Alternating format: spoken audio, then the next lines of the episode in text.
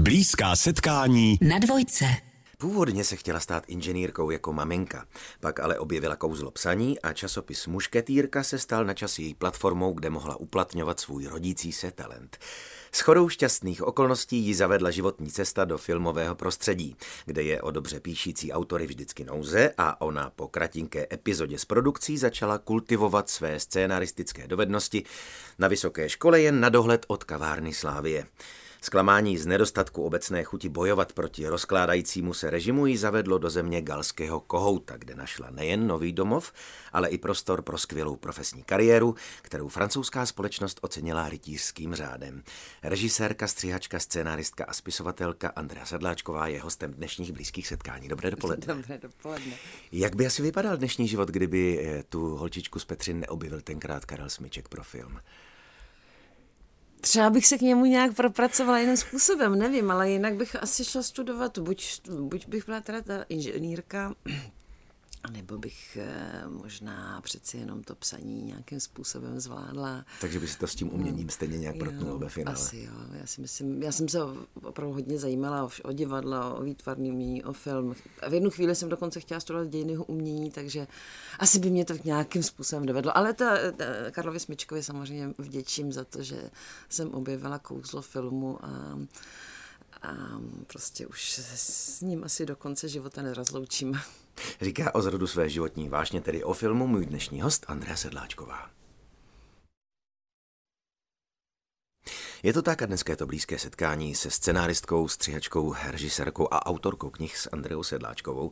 Když už jsme zmínili v tom prvním vstupu jméno Karla Smička jako jakéhosi vašeho objevitele, tak jedno ze zásadních jmén ve vašem mm, ve vaší cestě k umění a ke kumštu a k chuti dělat něco aktivně je taky profesor Ivan Vyskočil. V čem on byl pro vás zásadní? Já jsem se vlastně díky Oldřichovi Kužílkovi, který eh, na jednom natáčení s Vítem Olmerem působil jako takový hlídač dětí a později to byl taky divadelní režisér a taky měl eh, v rozhlase svůj eh, program, tak on mě ve 14 letech řekl, že by jako bylo zajímavé, kdybych se dostala na konzervatoř pro pracující, což byla taková jako vlastně zvláštní asi instituce, kam chodili lidé, pracující, většinou teda už jako středního věku nebo od 20, 30, 40 let výše, mě bylo 15, udělala jsem tam talentové zkoušky s textem Opíjejme se od Bodléra, což eh, myslím všechny velmi pobavilo. V těch 15 letech jsem moc zkušeností s alkoholem neměla. Ale už tam se nám ta Francie malinko propisuje, už tam byla. vystrkuje růžky. Dostala jsem se, myslím, že jsem byla úplný Benjamín na té škole, a kterou, kterou vedl Ivan Vyskočil a bylo to vlastně eh, zaměřené na autorské psaní. Že my jsme vlastně hráli texty, které jsme si sami napsali. Já jsem shodou okolností od těch 13 let právě psala sama povídky a dělala jsem ten již zmíněný časopis Mušketýrka, který jsem prostě od A až do Z jsem vyráběla jeho obsah. A pan profesor vyskočil, jehož vlastně úplně jako minulosti jsem neměla tehdy moc jako zmín, eh, eh, neviděla jsem co všechno měl za sebou, jeho, jeho zakladatelství divadla na zábradlí a všechny úžasné texty, které jsem objevovala až později. Ale co na něm bylo opravdu fantastické, že on byl zcela velkorysý k tomu mému věku, že 15 let a naprosto vážně se mnou probíral ty moje juvenilní texty a, a jako říkal mi, co je tam špatně a pak mm, jako mi říkal, jak je mám hrát a vlastně byl takovým mým prvním režisérem, s kterým jsem se skutečně setkala. A bylo to, bylo to fantastický, takže mu moc děkuju tam do těch jiných sfér. Máte pocit, že jste ty jeho kvality mohla docenit už tenkrát, nebo vám některé z těch věcí, které do vás se snažil vštípit eh, vám a, a naučit vás, jste docenila až mnohem, mnohem později, třeba až ve své režisérské či scenaristické kariéře? Myslím si, že jsem si to uvědomovala už tam, protože jsem jako na mě nikdo nikdy předtím neměl jako pohled, bych řekla, nebo kromě právě u toho filmu, proto se si film tak zamilovala, protože moji rodiče si žili nějaký svůj e, život a to, jako, že se mi někdo věnoval, to já jsem strašně oceňovala a strašně jsem oceňovala právě, že, že mě bere vážně, protože jsem si to uvědomovala, že ty ostatní lidi byli starší než já a věděla jsem, že to, co píšu, je asi vlastně jako naivní, hloupoučký. Měla jsem tu sebekritiku, ale to, že on to jako bral vážně, říkal mi, kudy mám jít, pamatoval si ty texty, chápal jejich vývoj, věnoval se mi prostě tu hodinu, tak to bylo fantastické. A říkal mi různé prostě reference a radil mi, co si mám přečíst. To já jsem věděla, že to je jako životní setkání. Jakkoliv eh, jste vlastně ve finále nejs, nestala se tím aktivním pódiovým nebo tím eh, umělcem, který je před kamerou eh, z té jedné strany, nikoli z té režisérské, tak vlastně nějaké vystupování jste musela realizovat i ve chvíli, kdy jste emigrovala do Paříže. Dokázala byste v sobě najít ještě odvahu, abyste si stoupala v metru a zpívala? Nebo uh, jo, to, to, to byla tak... poznaná nutnost tehdejší jenom. Ale já mám v sobě asi jako, protože vy jste teda ne, jako nezmínil, že, že jsem byla ta herečka, nebo jako v tom, v tom výčtu těch profesí, ale já si, ačkoliv jako si nepovažuji za herečku, ale určitě mám v sobě nějaký exhibicionismus do teďka. Takže eh, pro mě, mě kdykoliv já se můžu ukázat, eh, tak mi to dělá radost a to říkám se sebe kritikou. A kdykoliv můžu třeba zpívat na veřejnosti, tak jsem strašně ráda, když si mě vzal Vojta Dyk na pódium, eh, abych s ním zpívala, taky jsem byla ráda. Takže měli bychom nějaký hudební podklad, tak bychom se mohli dočkat nějakého zpěvu ano. Andrej Sedláčkové. Je mě to jasné. Vnímala jste ty dřevní doby francouzské něco jako dobrodružství, anebo tam nebyla ani špetka romantiky v tom počátku Dřevní? vaší emigrace? Myslím to, když jste na podzim 89 emigrovala do Paříže a vlastně jste se zžívala s tím prostředím prostředím a poznávala jste, co to skutečně emigrace je. Já jsem o tom napsala svoji první knížku, která se jmenuje Moje pařížská revoluce, která je vlastně taková kombinace mých tehdejších deníků, dopisů, co jsem dostávala z Prahy a pozdější reflexe, kterou jsem o tom měla, když, když jsem tu knihu psala. A byla, jsem strašně ráda, že jsem si ty deníky psala, protože on si člověk opravdu asi jako tu minulost vždycky trošičku jako si pamatuje jinak, než byla. Uh, já jsem byla strašně naivní, asi by člověk jinak eh, do té emigrace nešel. Prostě jako ve 22 jít do země, kde v téměř nikoho neznáte a já jsem si tak nějak myslela, že mi všichni budou pomáhat a že to bude taková procházka růžovým sadem, víceméně, což teda skutečně nebyla. Ale na druhou stranu se obě, jako jsem potkala spoustu lidí, kteří mi pomohli. Uh, asi bych do toho šla znovu, protože já mám pořád v sobě tenhle ten jako dobrodružný eh, způsob myšlení, že si, že si myslím, že všechno zvládnu a že mě baví vlastně něco nepoznaného a baví mě, když se za něco musím rvát. Ale nebylo to jednoduché, to není. My si ne. o Paříži pochopitelně ještě dneska v blízkých setkáních s Andreou Sedláčkovou budeme povídat, ale až po první písničce. Posloucháte dvojku, posloucháte blízká setkání, která dnes absolvujeme s Andreou Sedláčkovou. Povídali jsme si o vaší eh, emigraci na podzim roku 89. Eh, má Paříž toho podzimu 89. něco společného ještě s Paříží roku 24. 21. století, nebo jsou to dva naprosto nepropojitelné vesmíry? tak asi tam stojí ty stejné domy. Takže vizuálně je to pořád stejné. A, ale jinak se ta společnost samozřejmě taky strašně změnila, ostatně jako asi jakákoliv, ale mm, jo, je, to, myslím, daleko tvrdší svět a méně veselý a mm, e, Francouzi už nejsou tak veselí, jako bývali, mně připadá. Když se vrátím do toho podzimu 89, eh, napadlo mě, když jsem si četl o té vaší emigraci, jestli ty emigrantské skupinky, které držely spolu tenkrát, jestli mají něco společného, třeba, jak píše Jean-Michel Genasia v klubu nenapravitelných optimistů, jak tam spolu sedí ti z té východní Evropy, hrají šachy.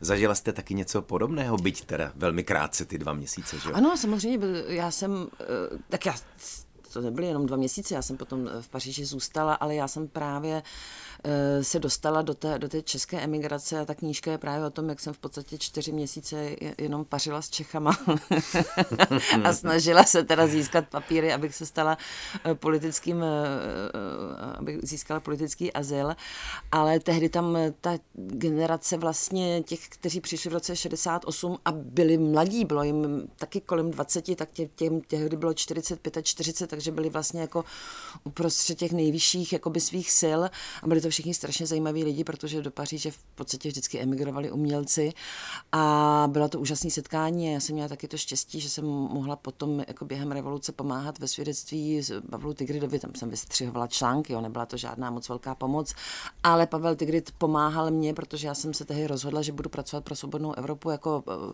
pro rádio, že bych mohla psát a e, posílat jim články, takže se mi dávala Pavlovi Tigridovi, to byl vlastně po Ivanovi Vyskočovi takový druhý můj velký guru, bych řekla. A on mi je redigoval a říkal vlastně, jak se to má, jak se to má dělat a, a, a spojil mě s, s lidmi ze Svobodné Evropy, který skutečně těch, těch pár článků ode mě koupili, takže jsem byla docela pišná na to. S lehkou ironií osudu jste dostala ten politický azyl právě 17. listopadu. Vy jste sama několikrát mluvila o tom a i v té knize to je, že vám bohužel protékala historie mezi prsty a vy jste byla někde jinde, než byste si bývala byla přát, přála. Ehm, za jak dlouho se s tím člověk smíří, že zkrátka to bylo takhle a za jak dlouho docení, že vlastně bylo dobře to, že jste byla na jiném místě a že jste mohla začínat odinut? Na začátku jsem to teda opravdu žila se, se strašlivým smutkem, že jsem jako nemohla se spolu vytvářet eh, na, na těch dějiných událostech a že jsem zažila to, co mi připadalo jako asi to nejkrásnější, co jsem mohla zažít, jsem si tehdy myslela. Já jsem se na Vánoce 89 vrátila do Prahy, samozřejmě mi řekli profesoři na FAMu, ať se vrátím, že stejně na ten podzim 89 se vůbec neučilo, takže jsem o nic nepřišla, že mi dají zápočty jako všem, a, a, ale já jsem se právě rozhodla, že teda už jako to musím změnit za něco jiného, že se musím pokusit v tý, se naučit aspoň francouzsky, protože za ty čtyři měsíce jsem se nenaučila skoro nic a že se pokusím se dostat na vysokou školu tam a že teda když se nedostanu, tak se vrátím jako teda do té Prahy, ale naštěstí jsem se dostala. Ty léta na té filmové škole, která byla strašně těžká, nebyly žá, jako žádným způsobem moc veselá. A vždycky jsem sem přijela a vždycky jsem slyšela, jaký jsou devadesátky fantastický a i doteďka, že jo, vlastně jako ten pojem devadesátky, že, že to byly ty nejkrásnější leta v Československu, no tak to jsem já nezažila. Ale pak, když jsem dodělala tu školu, tak jsem, jako já jsem věděla, že to je správně, nebo jsem si to myslela a jo, teď už mi to tak samozřejmě nepřipadá, že jsem, jako, že teď jsem ráda, že jsem se tak rozhodla, jsem ráda, že jsem žila ten život, jaký jsem žila. No. A mývala jste občas chuť se jen jako racek proletět nad Slaví? jako, to, jako to říkala to a jen. Eh, tak já jsem sem přeci jenom jako jezdila jednou za šest měsíců a, a udržovala jsem jako ten život s mýma kamarádama a psali jsme si hodně, tehdy se psali dopisy, že jo. A když, jsem jako, když by bylo nejhůř, tak, tak by jsem mohla přiletět jako ten Racek s tím letadlem, dosednout na, na, na rozinské letiště a pak se jít projít, ale jako po Praze se mi vždycky stýskalo a stýská a já bych bez Prahy asi nemohla žít a jsem šťastná, že vlastně ta revoluce proběhla a že jsem neskončila jako ty, emigrant, prostě, který se sem mohl případně vrátit po deseti letech. Já myslím, že jsem si to vůbec neuvědomovala, jako jaká by to, jaká by to byla trýzeně. Zaznělo jméno malířky Tojen a my se o ní budeme bavit v dnešních blízkých setkáních s Andreou Sedláčkovou. Posloucháte dvojku, posloucháte blízká setkání s Andreou Sedláčkovou. Bylo by fér zmínit také film, ze kterého byla tahle ta píseň Fair Play od Mekyho Žbírky. Eh, byl to jeden z vašich hraných filmů, protože krom dokumentů eh, samozřejmě také režírujete hrané filmy. A tenhle ten vlastně stojí taky rovnýma nohama v tom režimu, který jste opouštěla. Eh, tenhle ten stojí rovnýma nohama ve sportovním prostředí, když našim posluchačům, kteří třeba Fairplay neviděli, připomeneme, o čem je. Je to hlavně o sportovním prostředí, anebo je to o křehkém vztahu eh, matky a její dcery? Ten film se, se odehrává ve sportovním prostředí, ale samozřejmě já jsem nikdy sport nedělala, takže mě to vůbec nezajímalo eh, a ani jsem o něm nic nevěděla, ale je to, je to o, o tom, jak se matka rozhodne dopovat svoji dceru, aby mohla odjet na olympiádu, protože jde o vrcholovou sportovkyni a mohla emigrovat a aby mohla vlastně žít jako svobodný život. A shodou okolností se odehrává v roce 83 eh, a té hrdince je 18 let, jako mě bylo v tom roce 83 a myslím si, že tam jako spoustu věcí, o kterých já jsem právě chtěla mluvit, eh, o, to, o tom, v čem jsme žili, jak se naše rodiče, jak ohýbali eh, chrbty, jak někteří byli naopak strašně stateční. A je to, je to můj nejoblíbenější film, musím říct, jako z mojí tvorby filmové. Jste zvyklá si všechny věci nesmírně intenzivně vyzdrojovat. Jak obtížné nebo snadné bylo získávat zdroje právě o tomhletom programu dopingovém? Já myslím, že o tom asi nikdo nechce příliš dobrovolně mluvit, ne? nebo nechtěl jo, tenkrát. Byla to úplná omerta, nikdo o tom nechtěl mluvit. Já jsem se velmi problematicky dostávala vlastně k těm lidem, kteří se toho účastnili a kteří ještě byli živí. A vlastně díky mnoha lahvím francouzského vína, které jsem jim nosila, jsem otvírala jejich vzpomínky a taky asi díky nějaký mojí um, urputnosti, protože jsem jim nosila další a další verze scénářů.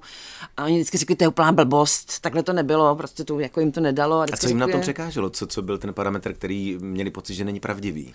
Tak já jsem, protože jsem měla nějaký, jako vždycky jsem někdy něco vyčetla, nějakou informaci, tak jsem ji do toho scénáře dala a oni řekli, ne, takhle přesně to nebylo, já jsem si ještě vzpomněl, že to vlastně probíhalo takhle a takhle mm-hmm. a těch verzí scénářů bylo 19 celkem, takže jsem prostě se pak k té pravdě probojovala a, a psala jsem to spoustu let, ale vlastně to bylo jako nakonec dobře, že, že, že ten scénář takhle jakoby vyzrál. 19 verzí scénáře, to je doklad velké trpělivosti. Disponujete touhletou vlastností? Nebo uh, já myslím, že ne, musíte já mít strašně, v sobě Já jsem jistou... strašně netrpělivá, chci všechno hned, ale na druhou stranu jsem, jak jsem říkala, urputná, takže když vidím, že to jako může jít ještě dál, tak, tak zase jako jdu tím, zase to jako prostě táhnu dál. Mám pocit, že režisér pochopitelně musí eh, disponovat nějakým vizuálním talentem, ale jak velkým výtvarným talentem v tom nejprostším slova smyslu disponujete vy? Jo, moje malůvky jsou úplně příšerný. To já vůbec žádný eh, talent výtvarný nemám, ale vždycky jsem se o výtvarné umění zajímala, protože taky to byla jedna z profesí mého tatínka, takže jsem prostě v dětství chodila na výstavy a e,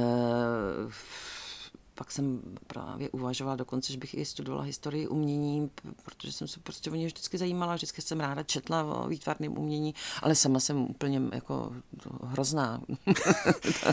Což nemůžeme říct o Marii Čermínové, o to jen, o které jste se psala knihu a natočila také eh, dokument. Jak velké překvapení pro vás bylo, že to a jen první dáma surrealismu, tahle ta kniha, má tak velký úspěch, jak u čtenářů, tak i u odborné veřejnosti. Čekala jste to? Ne, nikdo jsme to nečekali. My jsme tak proto, hlavně proto, že ta knížka je velmi výpravná, eh, tudíž jako stojí docela hodně peněz. A um, vy, takže jsme si říkali, že mm, do toho jako mnoho lidí prostě ty peníze investovat nemůže, ale zároveň jsme si, jako, jsme si mysleli, že, že, že jde o hezký text, ale jo, bylo to pro nás všechny úplně fantastické překvapení, že vyhrála knihu roku a že se prostě to prodává, že byla ne, nedostání, že jo, prostě stály se, byly na ní pořadníky v knihkupectvích, to bylo fantastické, ale teď už naštěstí, jako už zase je v, tom, v těch knihkupectvích. No my si o téhle báječné knize o knize roku budeme povídat, ale až v dalším vstupu dnešních blízkých setkání s Andreou Sedláčkovou. Ano, a dnes je to blízké setkání s Andreou Sedláčkovou, se kterou teď mluvím jako se spisovatelkou, jako autorkou knihy To a jen první dáma surrealismu. Jak intenzivní souběh byl v přípravách na knihu a na film o To a jen? Žádný. Žádný ne. Já jsem nejdřív natočila ten film a ani to vlastně nebyl můj nápad. Ten přišel eh, z brněnské televize, jestli nechci natočit eh, dokumentární film o to jen, protože se připravovala tehdy ta velká retrospektivní výstava, která byla Paříž, eh, teda Praha, Hamburg, Paříž. A já jsem si říkala, že Mara, to je fantastický téma, pojďme oslovit Arte, taky francouzsko-německou televizi, jestli by do toho nechtěla jít, protože to je přece jenom jako mezinárodně uznávaná malířka, začala a vlastně první můj nápad byl, že to bude jenom o obrazech, protože jsem znala tu větu, že se o to a jen vůbec nemůže jako vlastně o jejím životě nic vědět. Tady jsem poslala ten námět do Arte, tak oni mi řekli, no to vůbec neexistuje, tam jako musí být to něco o jejím životě, to jako, ona není najděte tak, to. najděte to. A tak já se říkala, tak jo, tak já jdu hledat. A skutečně jsem jednak našla v Paříži několik pamětníků, kteří ještě zažili, protože ta jen měla tu sympatickou vlastnost, že se přátelila s mladými muži ve svém pokročilém věku a ti mladí muži jsou teďka sice staří pánové, ale mají naštěstí dobrou paměť. A pak jsem vlastně začala hledat i, i kolem jako jejího mládí a taky jsem našla pár jako informací, takže jsem uh, natočila film a pak mi bylo líto, že vlastně ty rozhovory zůstaly v mém počítači, protože do toho filmu jako se vždycky dostane jenom pár vět, že jo, ale já jsem natočila s těma lidma dvouhodinové rozhovory s jedním pánem, dokonce jsem vlastně jsem ho potkala a ani jsem s ním nic natočila, jenom jsem, ale on mezi tím umřel, takže jsem jako měla ty moje poznámky z toho setkání. A tak jsem si říkala, tak napíšu knížku, kde využiju ty rozhovory, ještě něco dohledám, dám tomu půl roku, no a takže po půl roce jsem zjistila, že jsem našla spoustu věcí, ale že musím hledat dál, a pak jsem si říkala, dám tomu rok a pak eh, jsem jako se tomu vlastně věnovala intenzivně dva roky a jako opravdu musím říct, že co, co stránka to vlastně nějaký objev té knihy a bylo, bylo, byly to nádherné dva roky života. Jak snadno nebo obtížně se vám hledal přesný žánr té knížky? Věděla jste, že chcete nějakou uměnovědeckou publikaci, nebo to měla být spíš románová forma? Kde jste si, kde byl ten okamžik, kdy jste si našla ten přesný způsob, jak o ní psát? Bylo to, když vám Karel Srp poprvé vrátil váš eh, ne, náčrt mi, těch stránek. Ne, můj, poprvé mi to vrátil eh, můj, můj nakladatel, který mu já jsem tak jako vítězně řekla, který mě vždycky strašně jako podporuje v tom psaní, protože já eh, si jako nepřipadám jako spisovatelka. Eh, vždycky mám pocit, že jsem jako jenom na návštěvě v, tomhle, v této profesi, že jako moje profese je prostě to, to, to filmování. Ale a můj nakladatel vždycky tak hodný a říká, ne, ty máš talent, ty bys měla psát, takže jako jsem mu vděčná. A když jsem mu řekla, že bych chtěla psát jako biografii, to a jen, tak on, on byl takový jako dost k tomu skeptický. Já si ještě pamatuju, jsem říkala, teď životopisy, jako to je, aspoň ve Francii, to je jako žánr, který se strašně prodává, který ty lidi zajímá.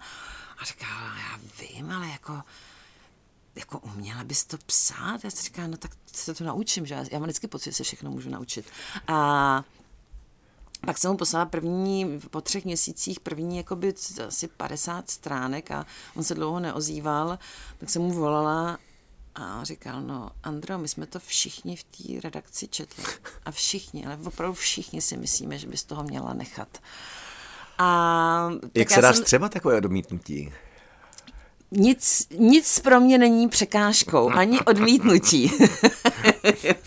Takže já jsem se snažila pochopit vlastně, co se, co se jim nelíbilo a myslím si, že měli pravdu. Uh, já jsem to na začátku psala jako taková jako uh, pečlivá uh, studentka výtvarného, dějin výtvarného umění, takže jsem hlavně tam jako psala hodně citátů, protože o to a jen bylo vydáno mnoho monografií, mnoho lidí se věnovali jejímu dílu. Už zmiňovaný pan doktor Srep, ale předtím mnoho jiných konzistoriků a, a, a paralelně s nimi konzistoriků, takže já jsem vlastně vždycky jsem měla pocit, že jako k tomu, k tomu, něč, jako k tomu dílu vyberu to best of a trošičku tam dám z toho života, co jsem našla, ale e, jako Aleš Lederer mi říkal, ale oni se ti ty konzistorici vysmějou, ty prostě to takhle nejde. Takže já jsem pochopila, že moje síla, jestli nějaká bude, tak bude v tom vlastně hledání těch neobjevených pramenů a v tom, jak to napíšu. Ale na druhou stranu já jsem si od začátku vlastně zakázala, aby to byla, aby, eh, abych si pouštěla fantazii na špacír. To už jako tady vlastně byly dva romány o životě mm-hmm. to a jen, které nejsou postaveny v, jako na pravdivých věcech, ale opravdu jenom na té fantazii těch autorů. A to mě vlastně jako to, to jsem nechtěla. A, ale zároveň jsem věděla, že vlastně musím najít nějaký jazyk, aby to bylo pro toho čtenáře zajímavé, který nebude právě čtenář konzistorických publikací. To, to, to mi bylo jasný, že to, to, jako to není můj, moje parketa. A tak, tak jsem prostě eh, se, se tím jakoby propisovala a, a myslím si, že to je asi proč taky ta knížka vlastně se lidem líbí, protože jednak vidí tu moji, jakoby, myslím, tu upřímnost, nebo to, co já mám jako vlastně background teďka k té, k té knížce, tak všichni lidi teda obdivují to všechno, co jsem eh, jako našla, a, ale taky se jim právě líbí ten styl, jak je to napsaný, A tak eh, prostě jsem za to ráda. Říká o své knize o malířce. To je můj host, velmi skromně dodává Andrea Sedláčková. No,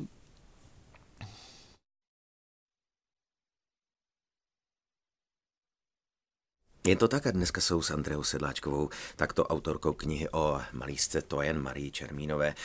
Vy jste o tom mluvila sama, že o ní bylo velmi málo informací a je to samozřejmě autorka eh, výtvarnice, která je obestřená jistou záhadností, mysteriózností. Eh, jedna z nich se taky týká jejich partnerských vztahů. Ona s oblibou jistý čas tvrdila, že eh, preferuje spíše dívky jako by partnerky, ale... Mm, to, to, to bych nesouhlasila, no.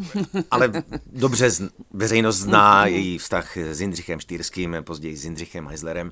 Eh, máte za to, že to byla svého druhu jenom jako jistá provokace z jejího hlediska Ona tohle to řekla jenom jedno, řekla to Seifertovi, který ji balil, a tak asi, aby ho tak... Tak jako, jako výmluva to bylo. Uh, já, já jsem prostě nikdy nenašla uh, žádnou opravdu stopu, která by vedla k nějakému soužití s ženou. Hmm. Ale našla jsem spoustu důkazů o soužití s muži.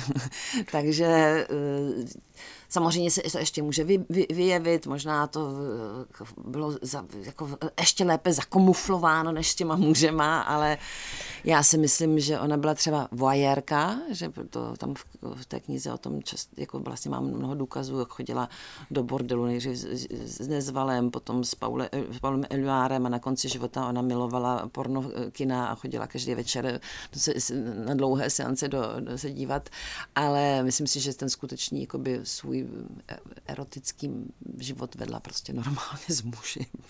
Jeden z takových vztahů, eh, který byl pro vás objevný, byl se synem Antonína Slavíčka, s Janem Slavíčkem. Eh, jak se, odkud se vyloupnul? Kdy, jak jste to zjistila, to, že oni trávili spolu Já jsem se dostala k nepublikovaným pamětěm Jarky Vondráčko, Slávky Vondráčkové, která byla modní návrhářka a tam byla věta, že, se, že Manka Čermínová byla na kouzelné couračce s Janem Slavíčkem na Korčule. A já jsem si říkala, s Janem Slavíčkem, ona se seznámila, jo, ne taková jako velká teze, jak se seznámila s, s Jindřichem Štyrským právě v Dubrovníku na Korčule, tak jsem si říkala, ale přeci jen mi to nedalo a koupila jsem si eh, monografii Jana Slavíčka a v antikvariátu a listuju s ní a tam je fotografie Jana Slavíčka stojen v Benátkách a z těch Benátek existují jiné fotografie, ale bez Slavíčka, mm-hmm. v tom samém oblečení. Takže mi to bylo jasné a teď ještě jsem jako věděla, že vlastně to, to byla jako cesta po Itálii, která se vždycky bylo míněno, že byla s Jindřichem Štyrským. Takže jsem si říkala, prostě musím najít a věděla jsem, že eh, Jan Slavíček měl dceru, dceru Anu, uh, takže protože shodou okolností, jako můj tatínek se znal s, Jan, s Janem Slavíčkem a máme mnoho obrazů Jana Slavíčka u nás doma, takže jsem prostě našla dceru Anu, kontakt na ní a zavolala jsem jí a říkala jsem, nezlobte se, jako já vám volám kvůli takové věci, já mám jako pocit, jestli náhodou čerou neměl váš otec, protože v těch paměť, v, těch, v té monografii, ale vůbec o to je nebyla jinak ani zmínka, jenom ta fotografie. Neměla, neměl váš otec vztah s náhodou s Tojen? A paní Slovíčko vám říká, jo, jo, jo, oni byli milenci. A já říkám, aha, opravdu? to jsem vlastně a, potřebovala a, tak trošku vědět. A ona mi říká, jo, já mám i tátovi paměti a on to tam popisuje, který mm-hmm. nikdy nebyly uh, vy, vytištěny ty, eh, takže ona mi je laskavě dala k dispozici, kde jsem ještě prostě objevila spoustu dalších zajímavých materiálů a, a musím říct, že vlastně tenhle ten objev to, to byl vlastně jako první důkaz toho, protože jinak se je, je opravdu věč, takové i jako mezi právě konzistoriky je to, že by jako to jen něco měla se Štýrským, a když jsem připravovala ten film, tak jsem se jich ptala, mohu to jako dát do komentáře, že byli partnery? A mnoho mi jich řeklo, ale oni byli umělecký partneři. Já jsem říkala, no já vím, ale přeci jenom byli nejdřív půl roku spolu, je byli v Itálii, ve Francii, potom tři roky byli spolu ve Francii, když je někomu 22, 25 let, tak a bydlí spolu v jednom bytě v jednom hotelovém pokoji, tak přeci jenom. A ty konzistorici se na mě dívali s takovým, jako jak já jsem povrchní, že hmm. opravdu. a takže to byl vlastně takový jako můj první důkaz, kterých jsem pak jako našla právě s těmi různými jinými muži spoustu, že přeci jenom ta, to jen byla tělesná, že to nebyla jenom nějaká prostě jakoby mm, žena, která se za, si za, za, zapínala svetr. Vy jste mluvila o takovém drobném odmítnutí eh, našeho nositele nebole ceny Jaroslava Seiferta. V Devěcilu se jí dvořili takřka všichni. Uh, je jasné, jak ona se k tomu dvoření stavila, jestli jí to eh, čechralo sebevědomí, anebo to bylo trochu nepříjemné, že to bylo příliš. Já myslím, že jí to čechralo svědomí. Jakože se jí to líbilo, to právě všechny krásy světa. Byl vlastně původně jediný skutečný pramen, nebo takový jako hutnější pramen, který o to jen byl. A, a Seifert tam popisuje, jak se, jak se jí dvořil architekt Feuerstein a jak byl právě překvapený, že ona jako mu vlastně svým způsobem vycházela stříc až do té chvíle, kdy on jí prostě na schůzku devět silů přinesl růži a řekl muze devět silů a to se šeredně spletl, protože prostě to jen nechtěla být nikoho můzou, že ona prostě hmm. chtěla být svébytnou autorkou, takže tím to dvoření ustálo a taky si já si osobně myslím, že prostě ona žila ráda ty vztahy v utajení. A jak právě dokazuju v té knížce, je to taky možná tím, že ona těch, těch vztahů vedla jakoby paralelně možná taky několika, nebo to bylo pinkačka nejdřív s jedním, pak s druhým, pak se zase vrátila k tomu prvnímu a teda takže možná ani nechtěla, jako každá správná chytrá žena, aby se vlastně vědělo, tak že... komu do toho taky, no, že? No. Jedna ze zajímavých epizod taky byla, když eh, se oblékala jako muž a mluvila o sobě jako mm. muž. Máte za to, že to je taky jenom svého druhu nějaká provokace, nebo se pokoušela zžít nějakou mužskou identitou opravdu? skutečně, autenticky. Já si myslím, že to pocházelo, ona byla činná v anarchokomunistickém hnutí a tam ženy prostě chodily oblékány jako muž. To bylo, naprosto eh, normální zjev, ale to bylo to byl úplně jiný svět, než byl svět Devěcilu, kam ona přišla právě v tom mužském oblečení, který byl přeci jenom e, takový, bych řekla, malinko víc buržoaznější, když to byli strašní levičáci, ale většinou to teda byly synkové jako z, z rodin buržoazních, kteří měli nějaké peníze a v kterých se prostě ty ženy oblékaly do šatů a, a nosily ty lodičky. A ona to tam taky to jen velmi rychle opustila, tohleto oblečení. To jako když už pak vidíte ty další fotografie, ale vlastně jako mm, taková a slavná fotografie to je, když ona je ve svém malířském, malířském takovém overalu v Paříži a takže jako z toho pochází ta představa, že prostě byla pořád mužatka. A pak měla ty e, nakrátko ostříhané vlasy, ale zase to byla prostě móda 20. let. To si prostě všichni, e, všechny moderní ženy ustříhly vlasy.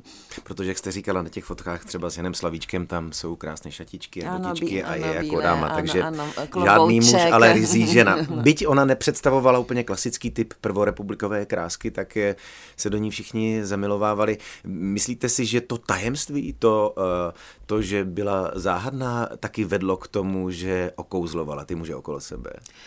Tak já si myslím, že určitě měla obrovskou osobnost, jinak by v 16 letech prostě neodešla, ještě byla prv, konec první světové války, odešla z, z rodiny, z, postarala se o sebe, pracovala v továrně, platila si buď sama, nebo jí to někdo platil e, e, malířskou školu, že to, to bylo opravdu něco naprosto výjimečného. A pak taky je nutný říct, že ona jako by v tom světě královala, ona tam byla jedinou ženou, jako ona byla jedinou členkou skutečně devět silů. A, a asi měla i měla možná i jiný přístup k mužům než většina žen v té době. No, Andreo, abychom neprozradili všechno o to jen, aby byl důvod koupit si vaši krásnou publikaci o ní, eh, tak eh, tímto to vyprávění o ní v tuto chvíli skončíme. Milí posluchači, my jsme rádi, že jste s námi trávili čas během dnešních blízkých setkání. Před námi jsou ještě polední zprávy a pak už se na vás velmi těší Jitka Asterová a její pořad byl jednou jeden rok. A já se v tuto chvíli loučím s Andreou Sedláčkovou a ještě se zeptám v posledních vteřinách, máte se na co v nejbližších dnech, týdnech, na co těšit pracovního, na co hezkého?